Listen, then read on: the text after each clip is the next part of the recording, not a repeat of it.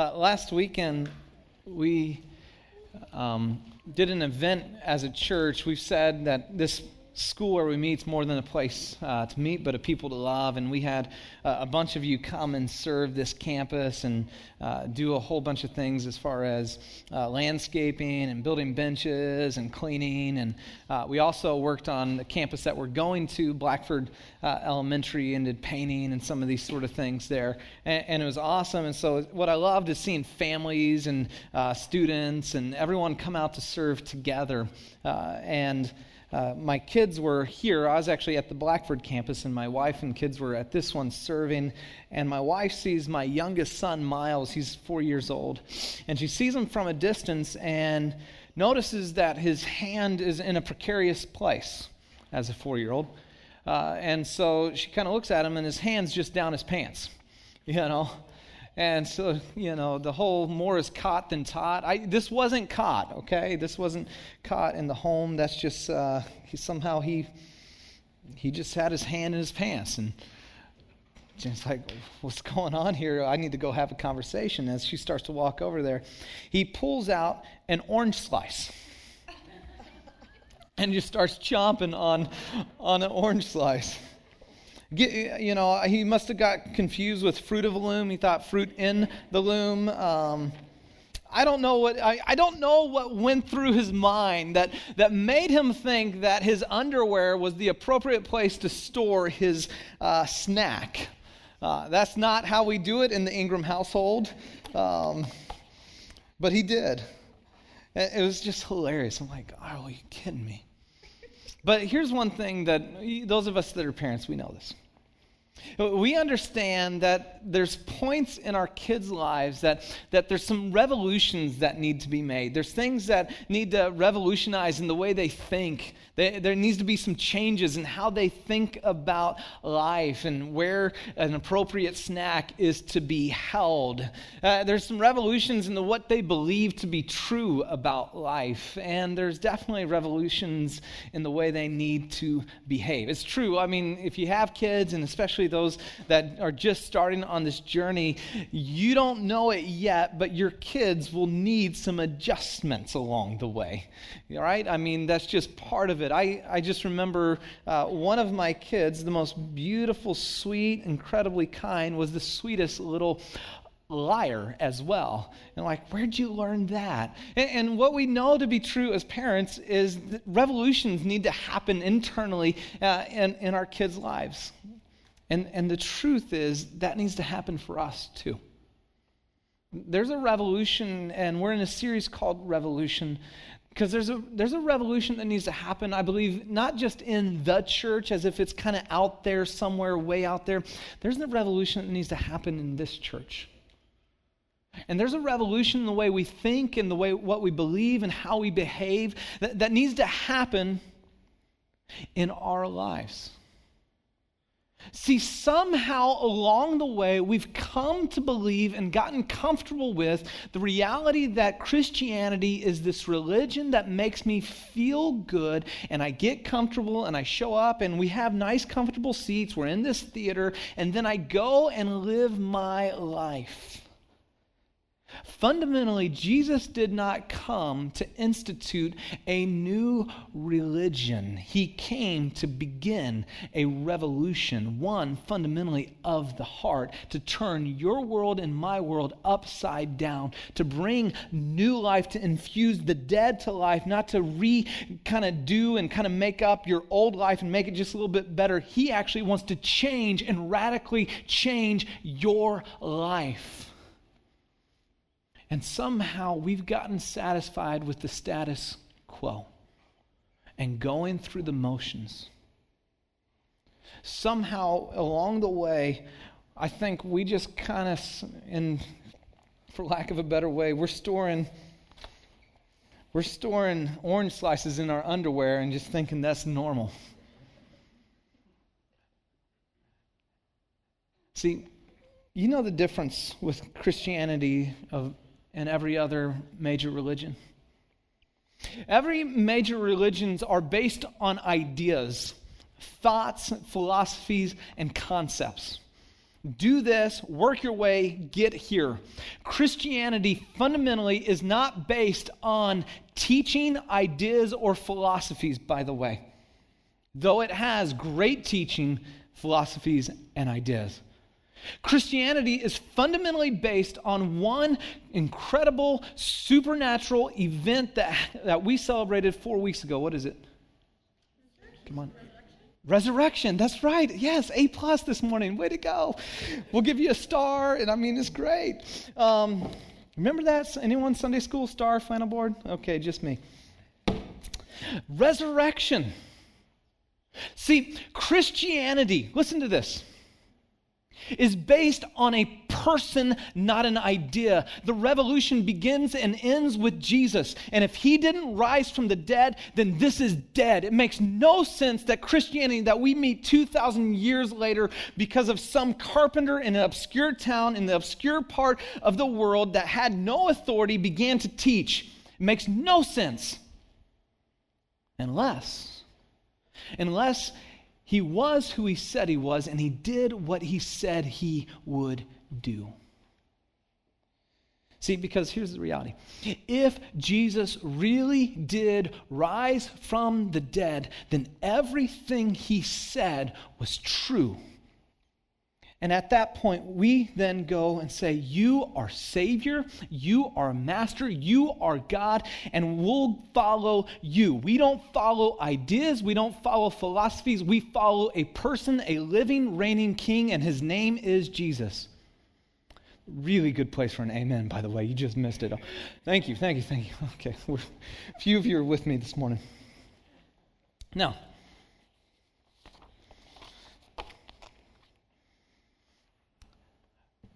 It's time. Not for something out there, but hear us. See, God wants to do that in you. He wants you to experience the risen Jesus, the person, not an idea. He wants you to experience new life. We can't say we're followers of Jesus and not know anything about the one we follow.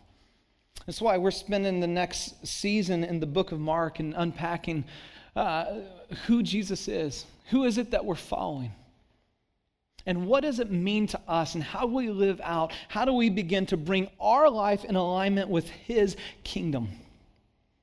Because if He is and He did what He said to do, then life makes sense. Life was designed to be lived that way is, in fact, living how you were created and meant and intended to live. If you got your Bibles, if you wouldn't mind, open them up to Mark chapter 1, verse 21. As we close out this week, we're going to close out the concept of revolution. We'll still be in Mark next week, but it's why Jesus is distinctly unreligious. If you don't like religion and all that kind of stuff, next uh, series is going to be great for you because what you're going to find out, Jesus didn't either and he was deeply unreligious. But uh, this morning, we're closing out the concept of revolution, and in that, uh, we're going to see a typical day in the life of Jesus. Literally 24 hours. We're going to teach over 24 hours. This is what a normal day of the person Jesus who walked and lived on this planet, what his day looked like. Anybody watch 24, the series? Anybody used to watch it? Yeah, you're, you're with me? Come on now. All right. I love 24. I abs- I'm not so sure about the. Are you, what, how you feel about the one right now? You haven't seen any of it? Oh, see, I'm, I'm up to date, but. Uh, you know, huge expectations, excitement, because that was like the show that changed my life. And, you know, my wife and I, we, I that sounds really lame. And, it, and now that it came out my mouth, I realize it is really lame. Um, but I mean, no, we, we, we love 24 so much that we would go to the Blockbusters. Remember when we had Blockbusters? Remember that? Uh, and we'd go rent the VHS and go around and try to find all the different videos. And we had, we were in Chicago, so we were driving to multiple uh, uh, Blockbusters trying to get every season down. Um, I guess there was only one season at the time, but watch all 24 hours. And somehow Jack Bauer, you know, he had this incredible conflict and crisis, and the whole world was about to erupt. And in 24, incredibly, in 24 hours, he saved the world. You know, I, I don't know how he's going to do it in 12 this time around, but I guess we'll find out. Uh, but this is maybe nothing like 24, so that took us down a rabbit trail. But this is literally 24 hours. It's a snapshot. If you wanted to know what a day in the life of Jesus looked like, it's right here. And, and what you'll get a picture of, this is the type of life and type of way Jesus has invited us to live in. This is what a revolutionary life looks like. Pick it up in verse uh, 21. They went to Capernaum, they meaning Jesus and his disciples. And when the Sabbath came, Jesus went into the synagogue and began to teach. The people were amazed at his teaching because he taught them as one who had authority, not as teachers of the law.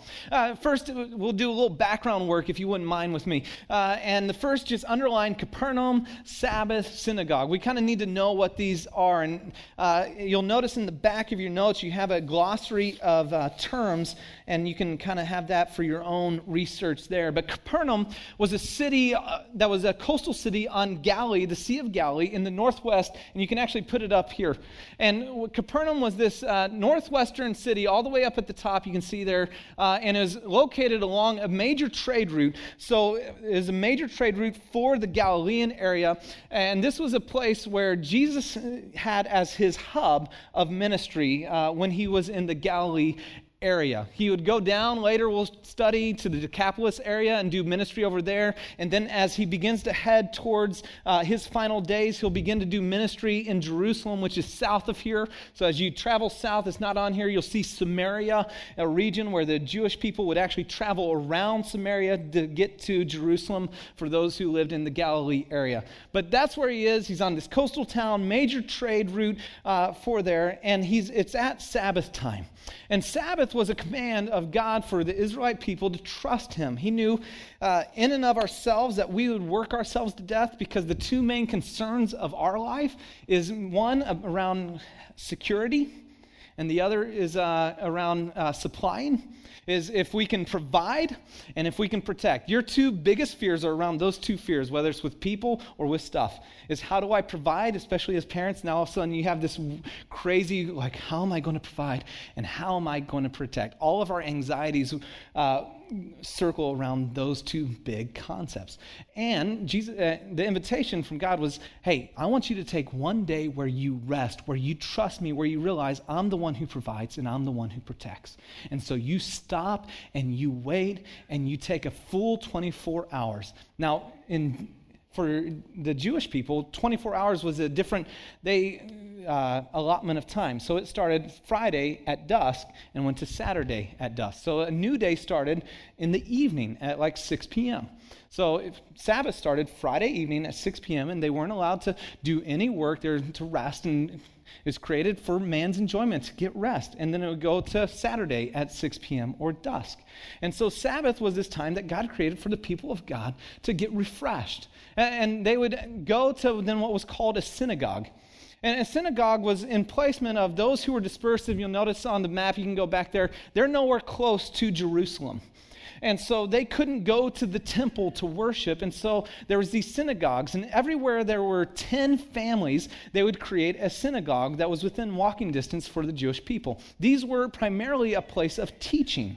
And so during the week, this is where your kids went to school. And that's where they would get trained in the Torah. And they would learn the first five books of the Bible. And so the kids would learn there throughout the week. And then on Saturday, they would have a worship service, kind of like ours, but different. Uh, their worship service would include uh, no music, so it was all teaching, didactic driven uh, service. It would begin with an opening prayer, then they'd have scripture readings, they'd read from the law, and then they would read from the prophets. Then they'd have a rabbi uh, teach a sermon. There was no one who really was a paid staff for synagogue, and so when there was a visiting rabbi, they were stoked. They probably didn't say the word stoked but they were stoked to have him teach. So Jesus would travel, end up at a synagogue because he was the rabbi. They say, Come teach, come lecture, come teach us from the Torah, from the law, and, and teach us. And so then there would be a time of sermon, then there would be a benediction or a closing blessing. And this happened every Sabbath. And so they would go to synagogue as a family, and then after synagogue, they'd come and they'd have a big family meal together that had to be prepared the day before.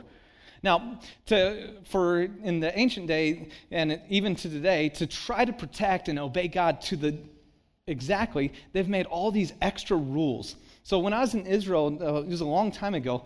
Uh, I was a high school student, but when I was there, like they they weren't even allowed to flip on their lights uh, because that was considered work, and so they would have it on a timer. And that day, so they'd have the TV set to a timer to go on, so they could turn on the TV. In the in the uh, um, elevator that we're in, there was a Shabbat elevator, and then there was basically a Gentile elevator. And the Shabbat elevator on, on Saturday, all the lights were lit up. You know, and so to go, because to work would be to push a button.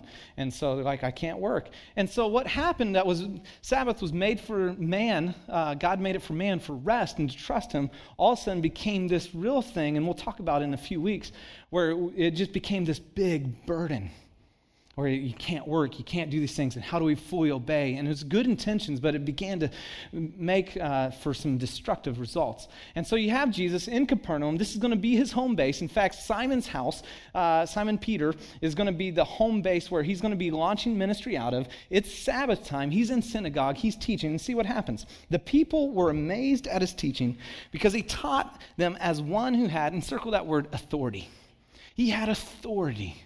Exousia is the Greek word there. It literally means, uh, it's where we get our word author. Uh, he taught as one as the author, the originator. In fact, the word literally means out of the original. That, that when Jesus taught, it was as if the author of life, imagine that, was speaking with authority and conviction. When the rabbis taught, they didn't teach with this is what's right and this is what's true and here's how to live. They would say, Rabbi so and so says this. And they would always go back. And I mean, everything they said would go, well, Rabbi so and so says this and Rabbi so and so says this. And they would always quote one another. And when Jesus taught, it was one with authority and conviction. He said, this is true and this is what life means. And when he taught, it, it would bring a conviction and reality to, uh, to how God's word met with your life. And they're like, wow, we've never experienced this before. And not only did he teach with authority, but then he has authority. It's one thing to talk a good talk, the other thing to back up the game, right? It's one thing to say that you're a great basketball player, it's another to get on the court and then play. And so he teaches with authority, but then he has an incredible interruption. Verse 23 Just then, a man in the synagogue who was possessed by an impure spirit cried out, what do you want with us, Jesus of Nazareth? Have you come to destroy us? I know who you are, the Holy One of God. He has this, I mean, just think about it. We're, we're in here, we're teaching, and some guy yells out, Hey! You know, I'm, gonna be, I'm like, What in the world? And, and that's where I go, Ushers. If we had ushers, you know, grab him. Jesus says, looks at the man says, Be quiet. Um, literally, shut up stern, harsh, quick rebuke. And then he says this Come out of him. The impure spirit shook the man violently and came out of him with a shriek. Now, the people, they were all so amazed. They asked each other, What is this? I mean, this, this is revolutionary. You, you have to understand the words and the way Jesus taught and what he said, the concepts and the ideas were revolutionary about loving your neighbor and loving your enemies. These things were not in, in the Roman, the Greek, or even the Jewish way of thought. And then it, it's confirmed with an incredible authority and power over the devil and the enemy and darkness. And they're going, he even gives orders to impure spirits and they obey him. Now, news spread quickly over the whole region. Now, the, the issue of demonization in the ancient world was a widespread pandemic. We, we experience it uh, a good bit uh, today, and probably in our post scientific world in America, we dismiss much of it. Uh, if you believe in God, it's actually a pretty easy thing then to believe that there are supernatural forces of darkness, uh, and we've many have experienced such. Uh, the, we have a team that's leaving for Haiti, and they will experience it as it is uh, prevalent and deep and dark, and they, there is a spiritual voodoo-ness there that is evil, and you can sense it, and you can see it, and you can uh, actually see those who are literally possessed. Now, it was one of these widespread pandemics and in the ancient world, and they tried every which way to alleviate or deliver someone who is possessed by a demon. I mean, they had incantations, spells, they tried all kinds of things. There's, there's all these secret formulas and ways that they tried to work stuff up. They even had a thing called trepanning. And this was a, a common way in which how to alleviate someone from an evil spirit. Trepanning was this they would take some, I don't know fully how they did it, but they would bore a hole in someone's head, thinking that this would then give, allow the evil spirit to release from the body. Now, if you survived that process, think about it. 2,000 years ago, not a whole lot of um, anything, really. Now, if you survived that, they would take that bone and attach it to a necklace and wear it around your neck uh, as a way to ward off future evil spirits. Crazy, right? This was such a, a, a widespread way of dealing with uh, demoniacs that, in fact, one grave that they dug up, they found over 260 people who had drilled holes in their head, this trepan. Jesus comes on the scene. There is no secret formula. There is no, you know, magic voodoo, all these incantations. Jesus says, Be quiet. Come out of him. No one has ever seen authority like that. See, the authority wasn't in the spell, the authority wasn't in the incantation of the process. The authority resided in Jesus alone. See, he had revolutionary authority. And, and by the way, those in his day never questioned his ability to heal. Just saying. Verse 27 the people, or verse 29, as soon as they left the synagogue, had this moment teaching, uh, interruption, God shows up. They went with James and John to the house of Simon and Andrew. Simon's the one we know as Peter. Simon's mother in law was in bed with a fever. Now, fever in that day was a life threatening illness. It was one, we, they didn't have the capacity to heal that right away. If you had a fever, that was one where, hey, we're not sure if you're going to make it. She has a fever, and they immediately told Jesus about her. Just think about it. They saw, okay, we're starting to follow this new rabbi. He's got these incredible, powerful words. We never heard anything like it. And then when he speaks, man, the, the dominion of darkness scatters. He has spiritual authority like we never seen. Maybe he can have physical authority too. I said, hey, my mother in law, will, will, you, will you Will you, will you heal my mother in law? Jesus then. So he went to her, took her by the hand, and helped her up. There was all kinds of ways that they would go through to try to heal. In fact, one very superstitious thing is they would actually tie a knife in the hair, and there was this ritualistic process. Jesus does none of that. Takes her by the hand. Healed immediately. Helped her up the fever left her and she began to wait on them. Now, now take this. This isn't this some sort of chauvinistic and she waited on them. She this was uh, think about this. Full and complete healing to be able to serve. And, and when you've experienced the healing of God, when you've experienced the intervention of His love and grace into your life, your only response and my only response is God, how can I serve you? Experiences this healing. Jesus, Jesus healing power spiritually and then physically. And then we see this is not just this, is quantitatively, that his power isn't limited. It's not just special times when he kind of has this moment where, okay, I can do this, but it, it's not like he has power that's running out, that I did this, but I got to kind of recharge here. Notice this. That evening after sunset, so when Sabbath was over, when people could finally walk uh, beyond the distance they were allotted, the people brought to Jesus all the sick and demon possessed. The whole town gathered at the door. And Jesus healed many who had various diseases. He also drove out many demons who would not, uh, but he would not let them speak because they knew who he was. I just love this. Jesus was never too tired to heal. Think about this long day. I mean, he starts off, it's probably started around 6 a.m., ends up at synagogue. He's the, he's the teacher, the guest speaker at synagogue. He has this massive interruption. The demon shows up. He shows uh, the power of God. Demon gone. And then he gets home. He's ready to kick up his feet, watch ESPN, and hang out. And Peter's like, hey, man, um, my mom in law. Yeah, I do like my mother in law. Um, and I do want her healed. He's like, could you do something? And now, post, post dusk, the whole town, a couple thousand people outside the door. No, Jesus saw the home, by the way, this is interesting. Jesus saw the home as a place of ministry, not just a place of refuge and rest. It was the outworking of which he did these miracles. He didn't go, no, no, no, this is not the right time. No, no, no, I don't. He was present in the moment with people's pain. He didn't push them off to the side. They came. He's like, I'm here. I'm with you. I am. And I will. And I'm willing. If you come, I am willing. And the same is true today. He doesn't get tired of you calling to Him and coming back to Him and crying out for Him and needing Him. He says, I am and I will and I am willing if you will come.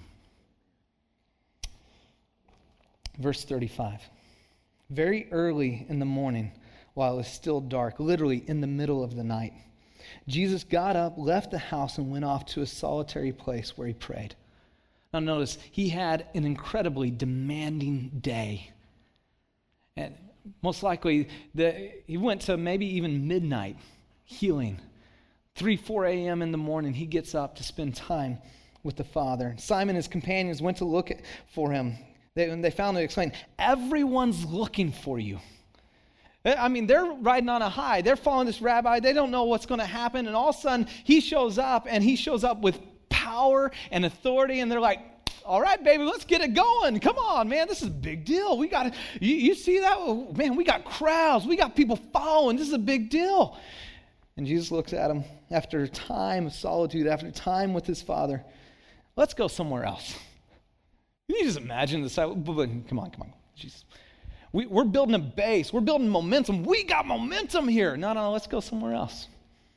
Let's, let's move on to the nearby villages so I can preach there also. Notice that when you spend time with the Father, when you take those moments of quietness, it gives you incredible focus. That is why I came. The call was not to be famous and to be a somebody, it was be faithful to what God called him to. So he traveled throughout Galilee, preaching in their synagogues and driving out demons. Now, for us. For us, I believe, as we're talking, there's a revolution. There's a revolution in how we relate to God and then how we relate to others that needs to occur. And what we see in the life of Jesus is an invitation for our lives as well. Let me just identify a few things of what we learn from Jesus out of this text. And hopefully pinpoint some things that I, I pray that God will use in your life begin to stir afresh in our hearts that we might see this city change. That's why we exist. Not to gather, but to scatter and see this city changed in the name and the power of Jesus. Amen by myself. What we learn from Jesus, first thing we learn from Jesus is Jesus has a revolutionary power. Has present tense not past tense, if he did die and rise again from the dead, and by the way, if you don't believe it, I understand that. It's an incredible, incredible story. But a third of the world does believe it, so I invite you to really wrestle with that reality. If he did indeed do that, that means Jesus is currently now living and reigning, the king of the universe, enthroned in power, and he longs to extend his kingdom in you and through you. Jesus has revolutionary power. This means Jesus is in control, even when everything else feels out of control. This means Jesus has control Even when everything looks completely desperate and out of control and you don't know what to do. This is incredibly comforting as parents, by the way, and as we're celebrating our baby dedications this morning. See, I, when I first dedicated my kids, and especially my first kid, wasn't in a moment in front on a stage. I wish I had that much faith at the front end. It was in a moment of crisis. When my daughter Ella was born, she was born with an intestinal disease. Uh, wasn't able to process uh, nutrients and what, literally wasn't able to poop. Um, and as a result, was failing to thrive. For six months, we're trying to figure out what's wrong. We just know she's not healthy and not growing, going to specialists. Finally, they figure out she has this intestinal disease, going to have to do surgery on her. Think about it. I know you guys have your little baby. I'm just seeing, I forget, I mean, my girl's nine, almost 10 now. I'm like, oh my gosh, that's freaky. Uh, but I don't, I can't even remember being able to hold her in the crook of my arm, you know? And realizing she's going to have to be put under for surgery. I got to tell you, those are the moments when life feels out of control, when it's painful, when it's hard. And I got to be honest, I had wrestling matches, screaming matches with God. I was honest with Him in ways that, if I really understood the power of God, I probably wouldn't have been. But but what I understood was I had an illusion of control. I have no ability to do or change anything. So, doesn't it make sense to trust the one who's actually in control? I, I remember, and I, I don't know why God heals and why He doesn't in those moments. I don't have answers for all those sort of things. I do know that I got to watch a miracle up close day before she was to go into surgery, we, our whole church is a community like this. We're meeting in a high school theater in Georgia, praying for my daughter. As we're praying for her, that next day, something that hadn't happened in six months, she pooped. We prayed for poop. That's God's answer to prayer. That's like a sign. Like a, a dirty diaper is like one of those incredible signs from God in our family. We're like, yeah, And so we called the doctor, said, Hey, she pooped. She's starting the process. Can we just delay it? Is that all right? And the doctor said, Okay. See, Jesus still today has revolutionary power. It wasn't for back then, it's for now. In fact, the scripture tells us that the same power that rose Christ from the dead dwells in those of us who have surrendered our lives and followers of him. He says, I've placed that in you that you might live out this revolution, this new life. See, the reason I think we don't experience that is we don't experience the God who's able because we often don't trust Him to the place where we're not able. See, we stay in comfortable, safe, secure, this place area. And as long as you stay in the place where you got it, you don't need miracles.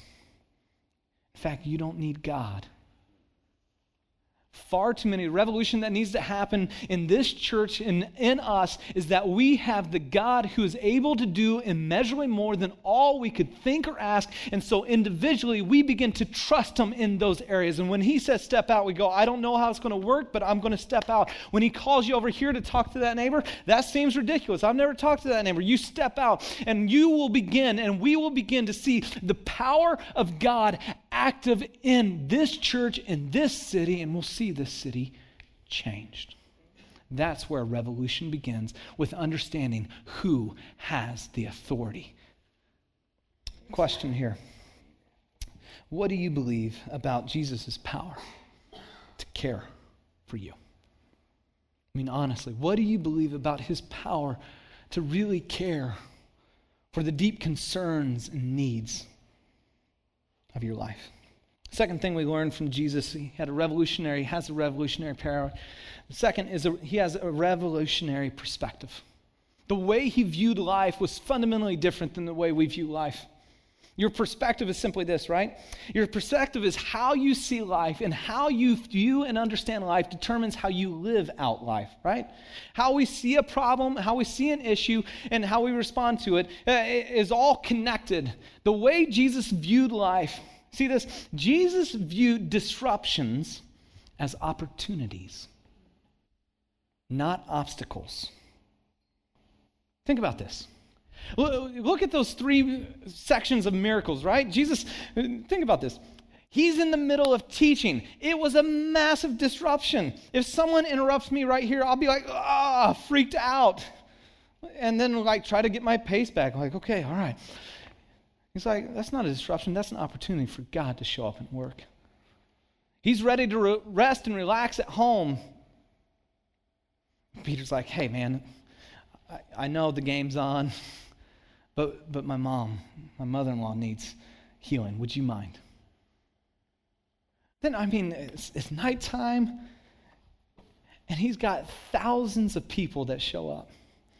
See, he fundamentally viewed disruptions not as this intrusion to life, not as something to kind of get through. He said he viewed it as an opportunity. If you'll notice and if you'll read through the gospel account, what you'll notice is just about every single miracle happens because of disruptions.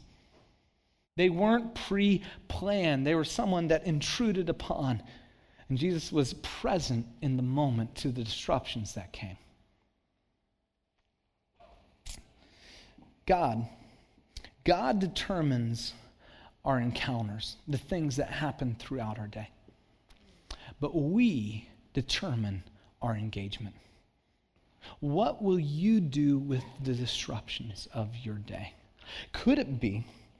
Could it be that we don't see the miraculous because we run from the disruptions of life?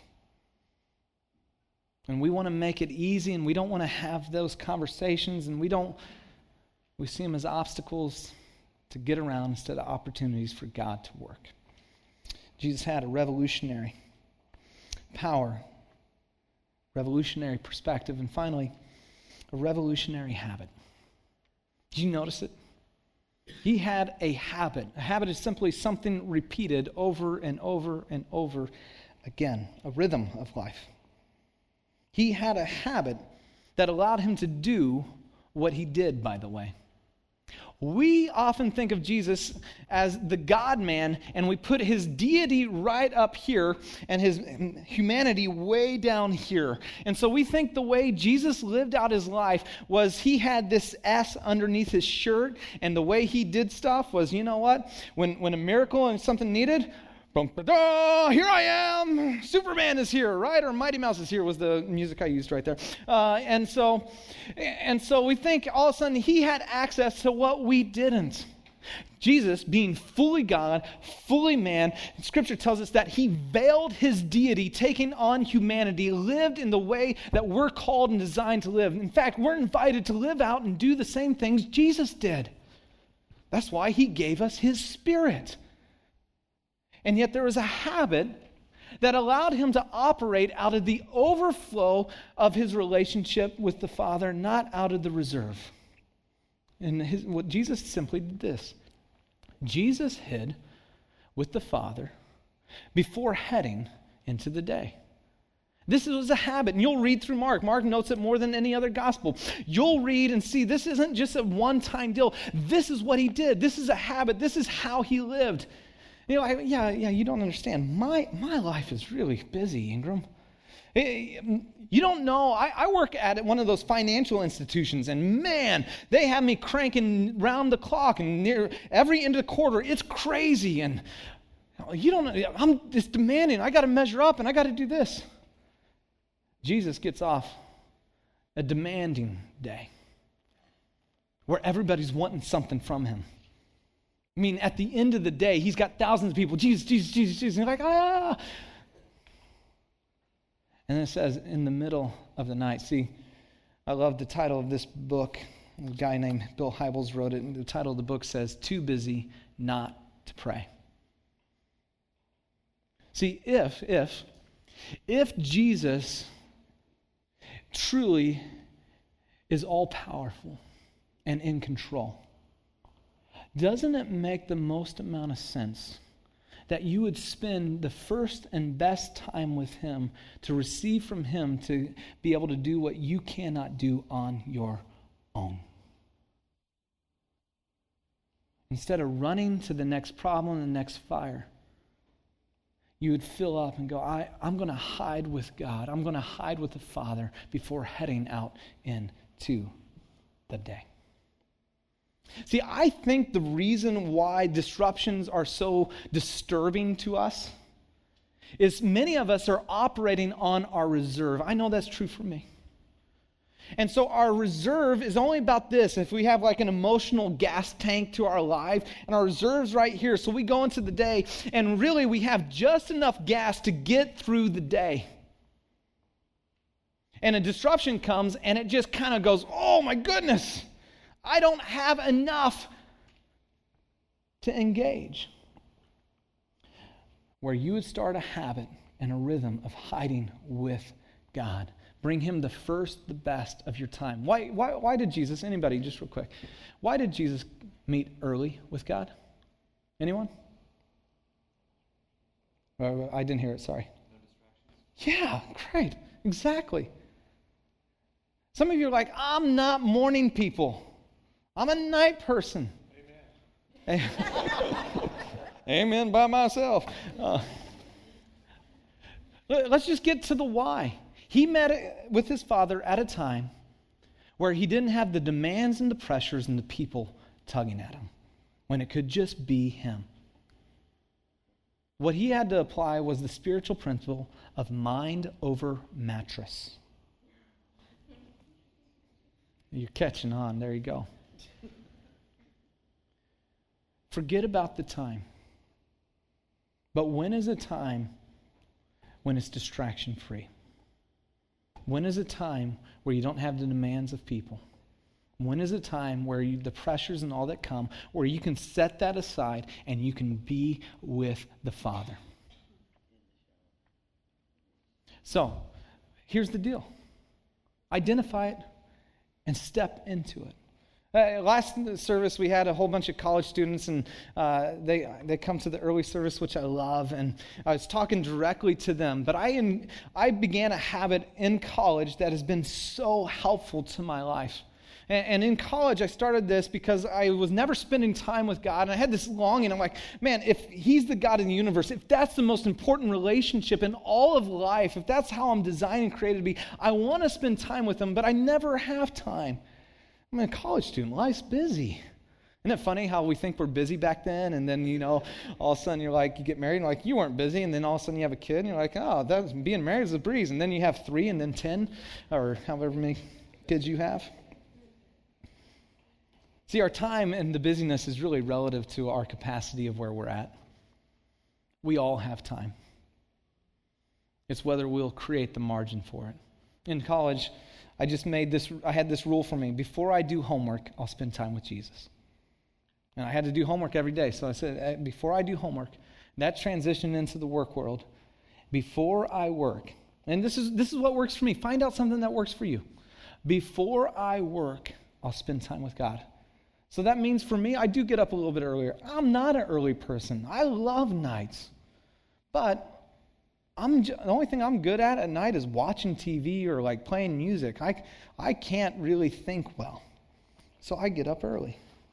Notice this. When we prioritize our life around what's most important, we will then be most productive. The, uh, I don't know if you saw this in verse 38. Did you catch this? Jesus, in verse 38, he spends time with the Father, and then his disciples come and they're like, hey, let's get after. And he says, let's go somewhere else. He was clear on his purpose. See, so many, uh, so many of us are so active and so busy, and busyness is a badge as if you've kind of made it. But there's a massive difference between activity and productivity. Activity is being busy, but no forward movement. Productivity is a clarity on why you're here and stepping forward into the things God's called you to. When you hide with the Father, when you be with Him first, when you prioritize life around what's most important, you will be most productive. Question here Are the habits of your life sustaining or draining you? I mean, I mean, are they ones in which they're refilling your tank? Are you able to live out of the overflow and so you have margin to give to the disruptions? You're experiencing His power and His grace. Or are the rhythms or the habits of your life, are they draining you? See, that's it's discipline. I, I know it's a weird, it's a hard word. It's just discipline. That's all it is. It's like a diet, right? Everyone knows what to do, it's just hard to do it. Amen. Amen. Absolutely.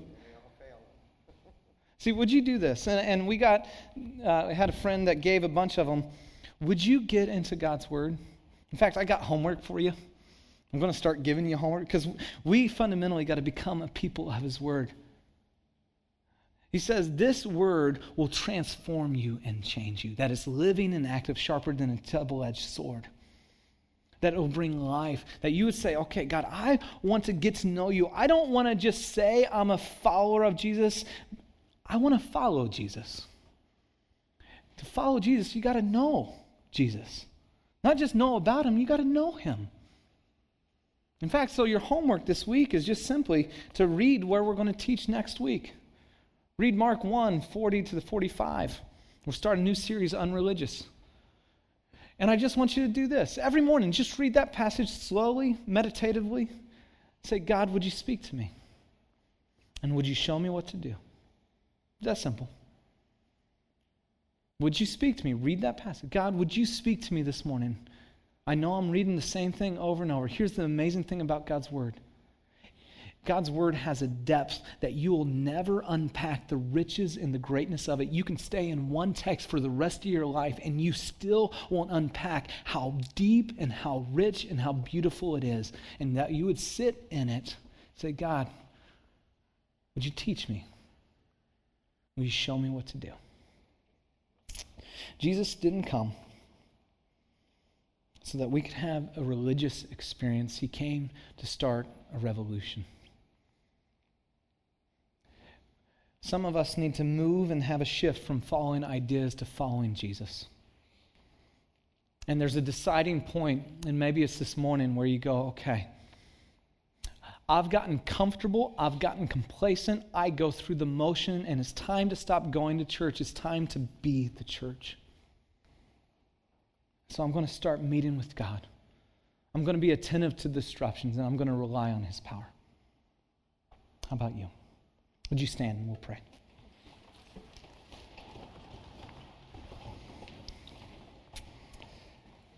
God, thanks for this time together. Thank you for your word. Thank you that you have come and you have saved us. And I just uh, pray for the person that doesn't know you, that's maybe heard about you for the very first time, that you would give them the courage to, to have a conversation with somebody and that they would come to know you. And I pray for uh, the person here that's been kind of on the fence with you, God, and just going through the motion. May we be a church that follows you, holy Jesus, in every way. God, would you change us and start a revolution in us, and as a result, change the world around us for your name's sake and your glory. In Jesus' name, amen.